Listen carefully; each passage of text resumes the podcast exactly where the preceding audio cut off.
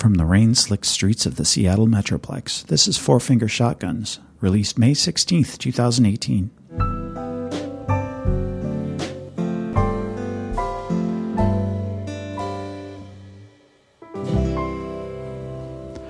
Bicycles are an ever present theme in cyberpunk.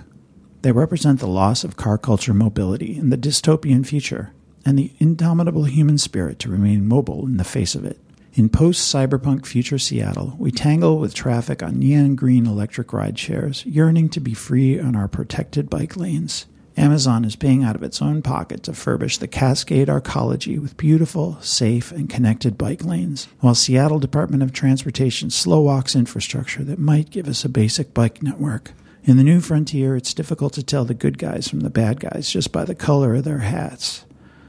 In the gig economy, we all wear many hats. Tech folks are often derided for being too libertarian. Not unfairly, for libertarianism has gotten a bad name. We used to be civil libertarians. Now most are just plain hostile. But the lure of tech still seduces eager young minds to idealistic fields of dreams bound only by the sense of curiosity and the application of endeavor. We get that first taste when we find we can etch brilliance on the unforgiving canvas of a dumb terminal, and we're ruined forever. Our lives become, to paraphrase Camper Van Beethoven, an obsessive search to rediscover through the detours of the computer sciences those two or three great and simple images in whose presence our hearts first opened. Our guest today is one of those kids, grown now, with a kid of his own, but still pursuing that dream. His story starts in a high school classroom in Pakistan, far from his home, and a clear, clean line is drawn from there to Seattle. So it's funny because uh, when I talk to people, I'm like, the the guy that works, the guy that does security here, uh, uh, what's his name? And they're like, oh, Ahmad. And, and I'm like, yeah, but he said his name was different. yeah, that's funny. Back home, I'm from Afghanistan, so we have like prefix name and then first name and then last name. So, but uh, here it's different. So we have first name and middle name and last name. So Ahmad was my prefix name. So my first name was uh, Zubair. That uh, my friends, my family, everyone knows me as uh, Zubair. And then Faraz is my last name. That's that's only same here and back home. So here, since uh, people just uh, they they think that it's like normal American name, so they think that Ahmad is my first name, Zubair is my middle name, and then Faraz is my last name. So here my name kind of changed from Zubair to Ahmad, my prefix name, so everyone here knows me as Ahmad. So that's funny, but I like that one also, so it doesn't bother me uh, to having a new name, kinda. but as long as people are, are saying nice things, because I have I have more than one name. Uh, my my name on my documentation is different. It's not Johnny. Um, uh-huh. So I so I, I have a different name, but I just tell everybody my name's Johnny. And uh, and as long and everyone's nice and they're like, okay, your name is Johnny, so that's what I'm going to call you. Uh, yeah. So uh, even though it's not. yeah. Um, Same with me. yeah, yeah, yeah. So as long as long as people are saying nice things, I so I am a, a trans person. I don't know. I don't know how obvious that is to other mm-hmm. people, but the people uh, like me, uh, one of the most important things in the world to us is our name. Yeah. Because it's it's almost always not the name we were born with. Uh, it's a name uh, either that we choose or we choose with friends or something like that, and and it becomes a really important signifier for us about our identity and who we yeah. are. Uh, so I've learned to be super respectful about names, almost to the point where I get really anxious about it. So when uh, when I met you, I wanted to get your name right. Yeah. and I wanted to call you what you want to be called. Exactly.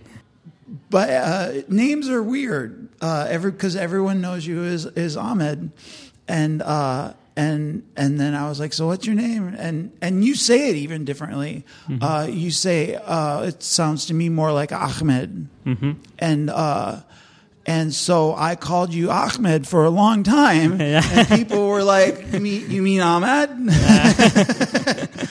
Yeah. and one funny thing about my name is so if you ask my wife that uh, uh, is Ahmad are husband? She may say, no, my husband is Zubair. so even she may, doesn't know that uh, people here know me as Ahmad. ah, okay. So, so if your if your wife ever calls and she's like, "Hey, where's Zubair?" yeah, who is Zubair? Everybody be like, uh, "There's nobody here by that name." Yeah. She'll be like, "He works there." yeah. yeah. All right. Well, well. If anybody, if anybody's like, "Who is Zubair?" I'll be like, "It's I got it. It's all right." University of Kabul is that what it's called? Uh, yeah, it's Kabul Polytechnic University. Okay. Yeah, and uh, I know like uh, five languages. Wow. Two of them of uh, two of them are local, Dari and Pashto, are Farsi, and then I know Urdu and I know Turkish and I know English, like five languages. So cool. Some of them are similar, some of them are different, but yeah, that's a lot of languages. Yeah. so that's one of the first thing they say about Americans is uh, we barely know English,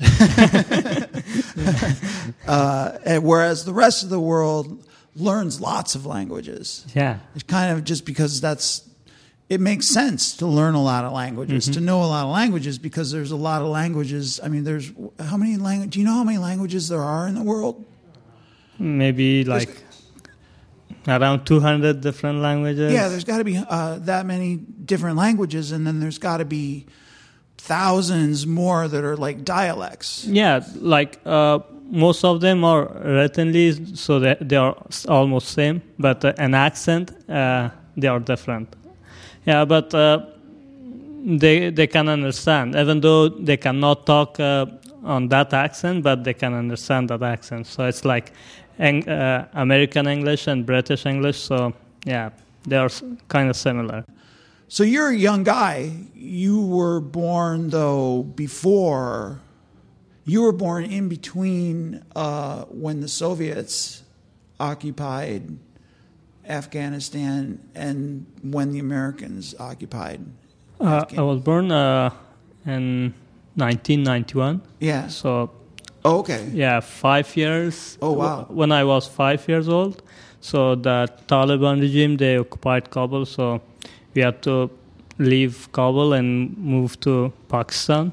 Okay. Yeah, because um, they they had problem with other tribes, so they were bothering us. So that was the reason that we had to leave our own country and move to another country and get like immigrant. Uh-huh. So and after the uh, the new government that uh, United came, uh, United States came to Afghanistan, so we moved back to Kabul. So that was when uh, Hamid Karzai was yeah. the the president. Yeah.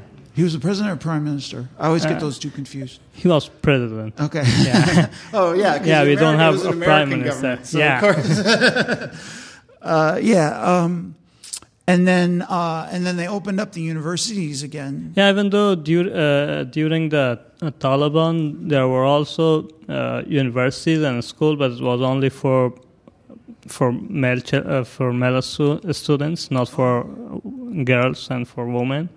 Yeah, but uh, after the Karzai government, so university starts uh, starts again for everyone uh-huh. as it used to be before then.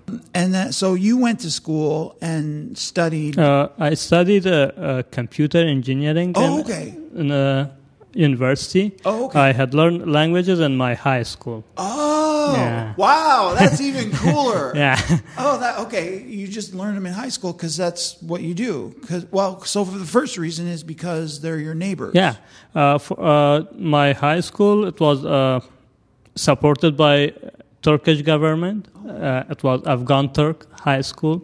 So therefore uh, we had a Turkish subject. We studied Turkish for five years, so that was uh, the reason that uh, yeah I, I, learned Turkish also, and uh, also English. I was studying also during the uh, high school, so our uh, scientific subjects were in uh, English, and also we had lots of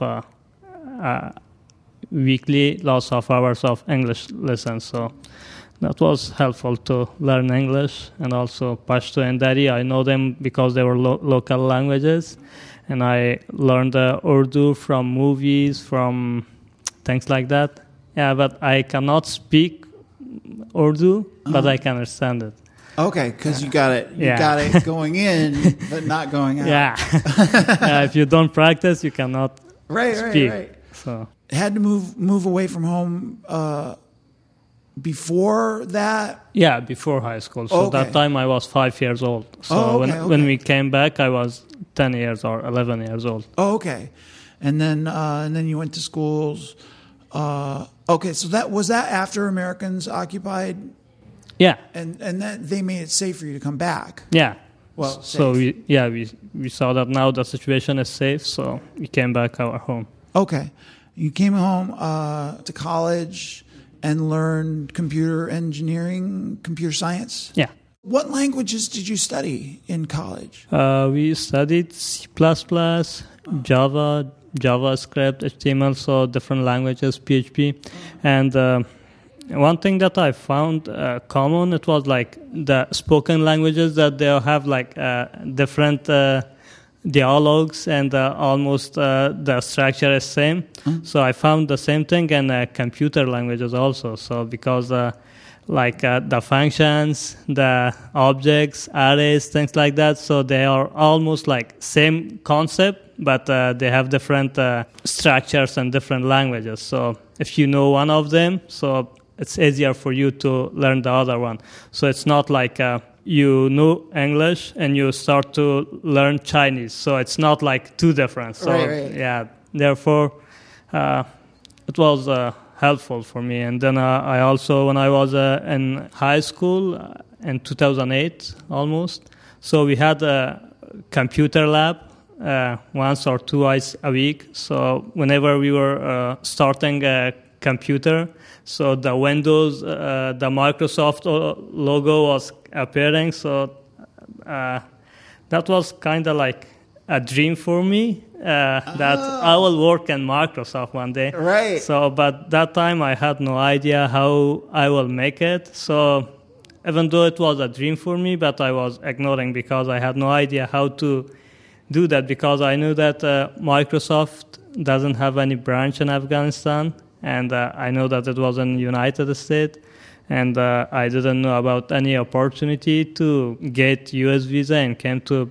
United States. So that was the reason that I was kind of ignoring my dream, uh, which looked like impossible for me. And then when I went to university in computer science field, so that was the reason that I chose uh, this field. Uh, still, I wasn't sure that uh, one day I can make it and work uh, in Microsoft. So, but then I heard about an opportunity that if you work with U.S. Embassy, you will have a. Uh, uh, so, after working for many years, they will give you U.S. visa. So I said that I will not wait for my university and then after graduating to work with U.S. Embassy. So I said that uh, I will try to continue both my lessons and also working with U.S. Embassy. So I I accept that job. It was linguistic job, so I I had uh, like I know f- five different languages, so it, I accept that one, and uh, they were also happy that because uh, the more language you know, the be- the better work you can do. Yeah. So I work with them, and then uh, uh, even though it was like uh, I had gone there for taking a U.S. visa in future, uh, but uh, when I worked there, I saw I found that it's a counter narcotic project, which is very helpful for our country for all the universe because. Uh, Right, because so Afghanistan, they were like the world's largest supplier of opium and heroin. Yeah, Uh, it happened during the Taliban regime the, uh, when they occupied Afghanistan. Which is how they funded. yeah, and that was Their their uh, yeah that was their uh, uh, uh, one of their income source from opium and things like that. So even after the Taliban had uh, uh, had moved back from Afghanistan, so uh, people had uh, used to it. They were planting opiums, things like that. So and they they got used to uh, tr- uh, drug trafficking, and sending it uh, inside Afghanistan and also transporting it to outside. So when I saw that, uh, it's uh, something very important to everyone. if can do that, and uh, if he is able to somehow uh, prevent it from uh, getting worse, the war. So I say that I hadn't come here for this reason, but now it's something very good. Yeah, I'm I, I I'm a helpful person for my country and for others. Even though I knew that uh, there are some uh, uh lots of dangers by working with U.S. embassy because uh, so there it's a concept between uh, insurgent peoples that if you work with uh, foreigners, especially with the U.S. embassy, you will become also a spy they will count you as a spy. So mm, whenever they find you, they will kill you. But I say that uh, I gonna accept that challenge. Uh, so. well, hopefully you, you never have to. yeah.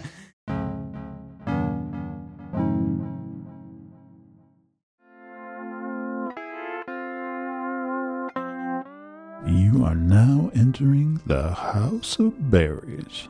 Hi, I'm Barry, and this is my house. As regular listeners know, I love berries with all my heart and soul. I love them fresh from the branch, baked in a golden crusted crumble, drizzled over angel's food cake, preserved and spread thick on a warm slice of fresh baked and buttered bread. Mmm. Today's berry is a healing berry before I tell you about it, let's talk about the healing power of berries. Each berry is like a portable first aid kit for the spirit, but they also pack a powerful contingent of victuals for necessary and continued operation of the human body. In my home state of Washington, we are positively bursting with berries, from huckles to boysen's, from bilberries to prickly pears, from saskatoons to golden currants.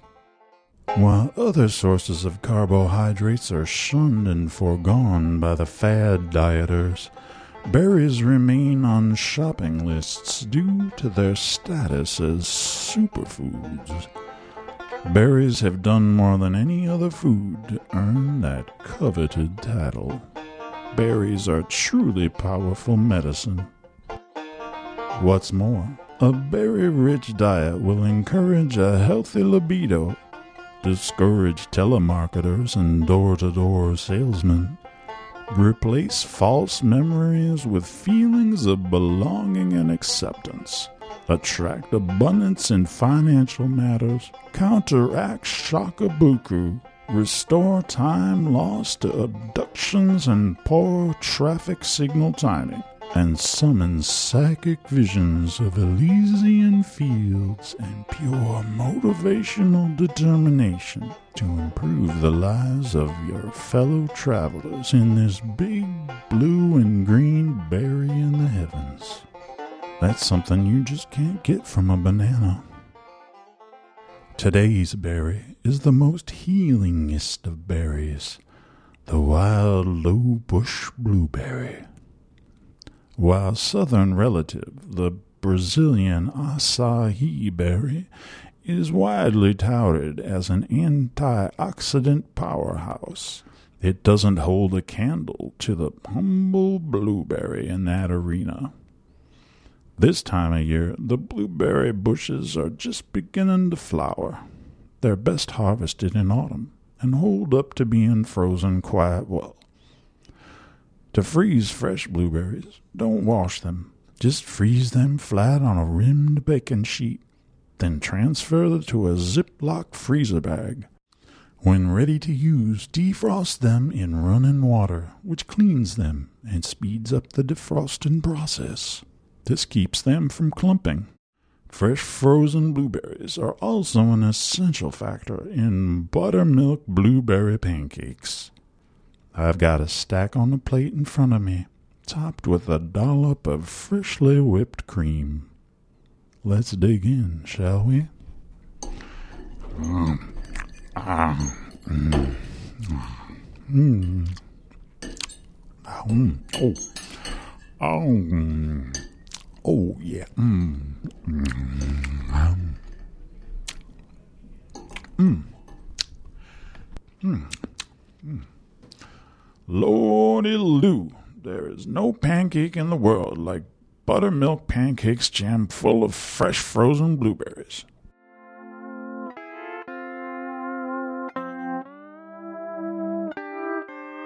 That's all the time we have this week. Thanks for listening to Barry's House of Berries. I'm Barry, and this is my house. Come back anytime.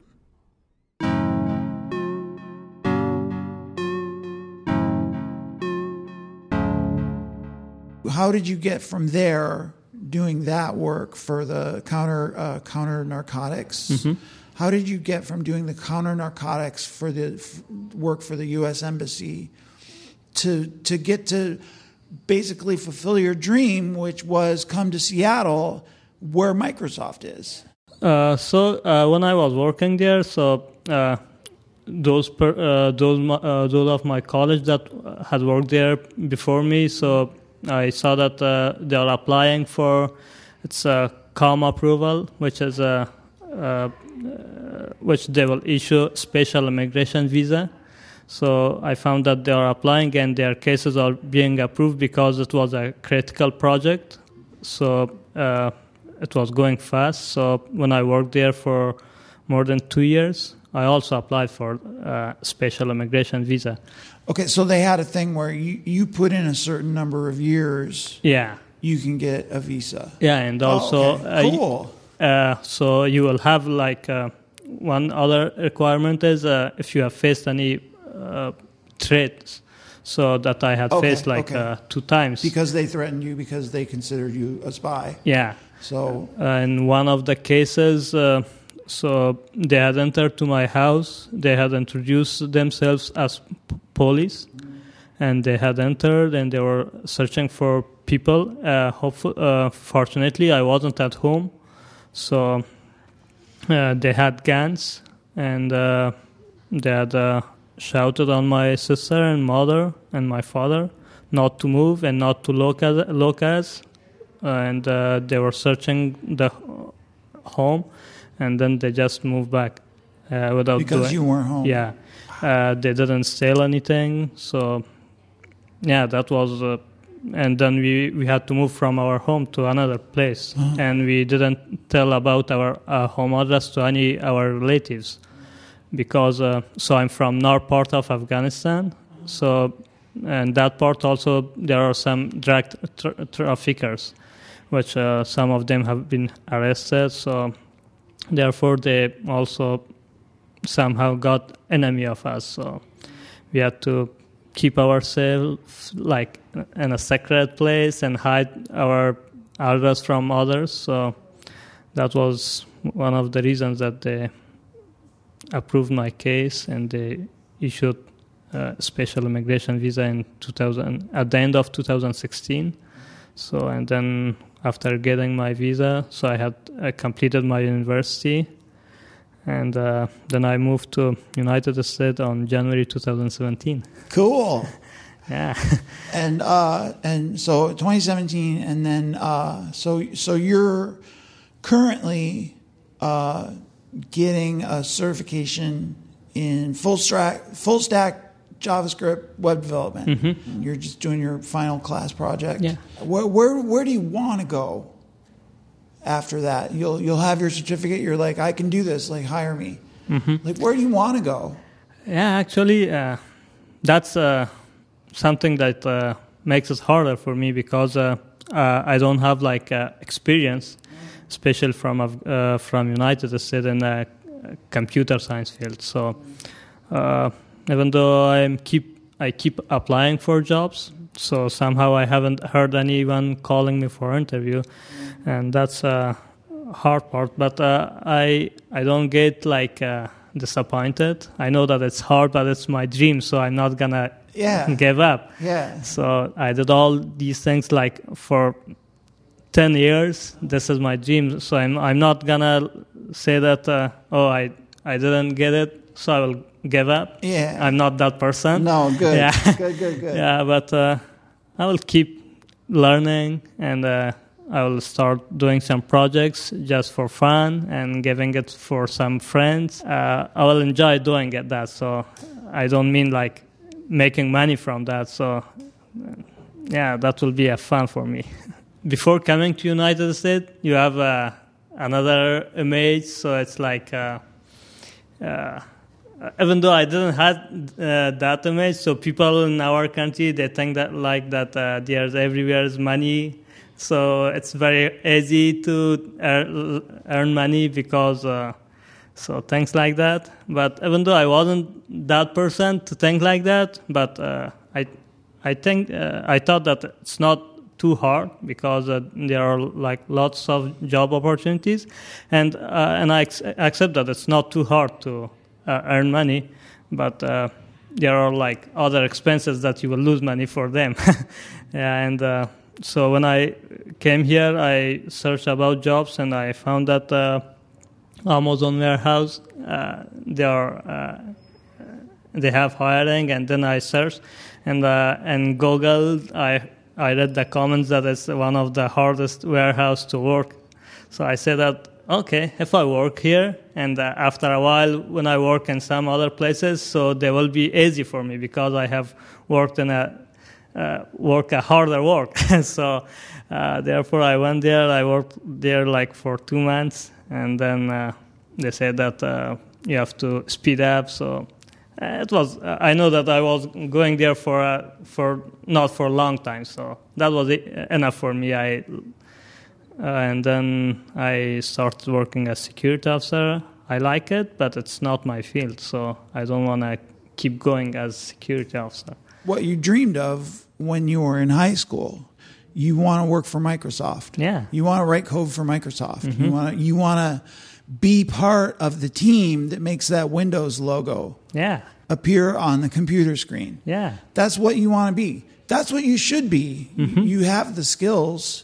Uh, there's no reason you shouldn't do that. So let's just uh, let's just keep filling in the resume bits. You know, mm-hmm. we'll we'll do, we'll do this Python thing, and you can you know you say, hey, you know, I ran a, a tutoring program uh, with Python, like, and taught taught all the people that I work with in this building. I taught all my friends how to how to write Python programs. Like that's like they want to hire you because you're awesome. They just they just don't know it yet. yeah. Uh, I know you're awesome because I've met you and I've hung out with you. I know you're awesome. They they just don't know it yet. So we'll fill in those resume pieces.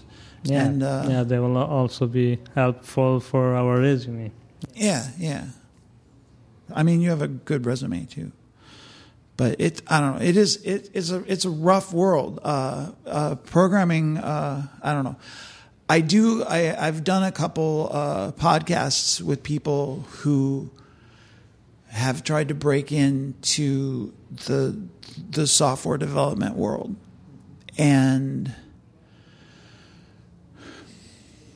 the, the the common thing I keep hearing is just being awesome isn't enough, uh, which goes against everything that I believe is true. Being awesome should always be enough.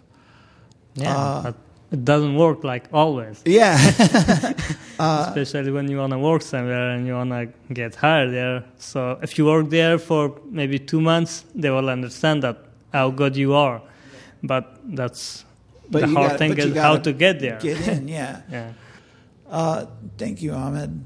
Sure, pleasure, and thanks for inviting me. Yeah, yeah, absolutely, absolutely. I, I, uh,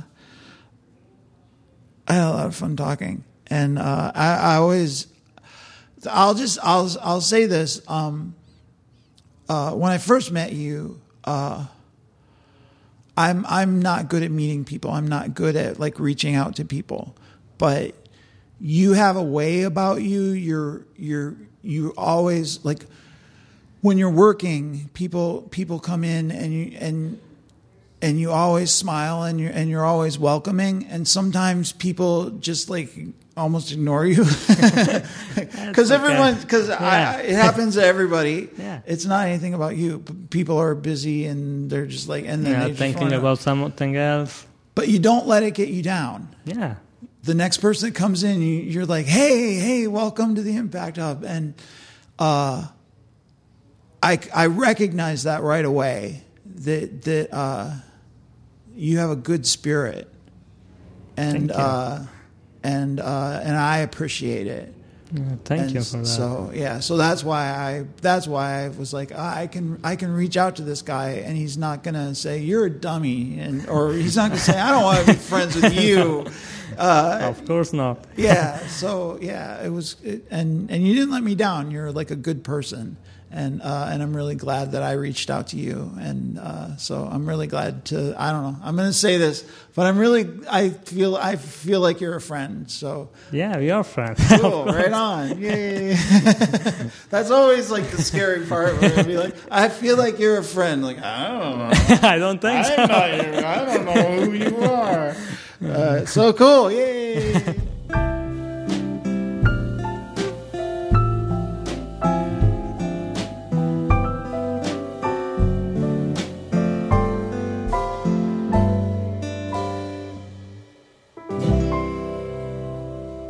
Thank you to Ahmed for coming in early to work today to hang out with us.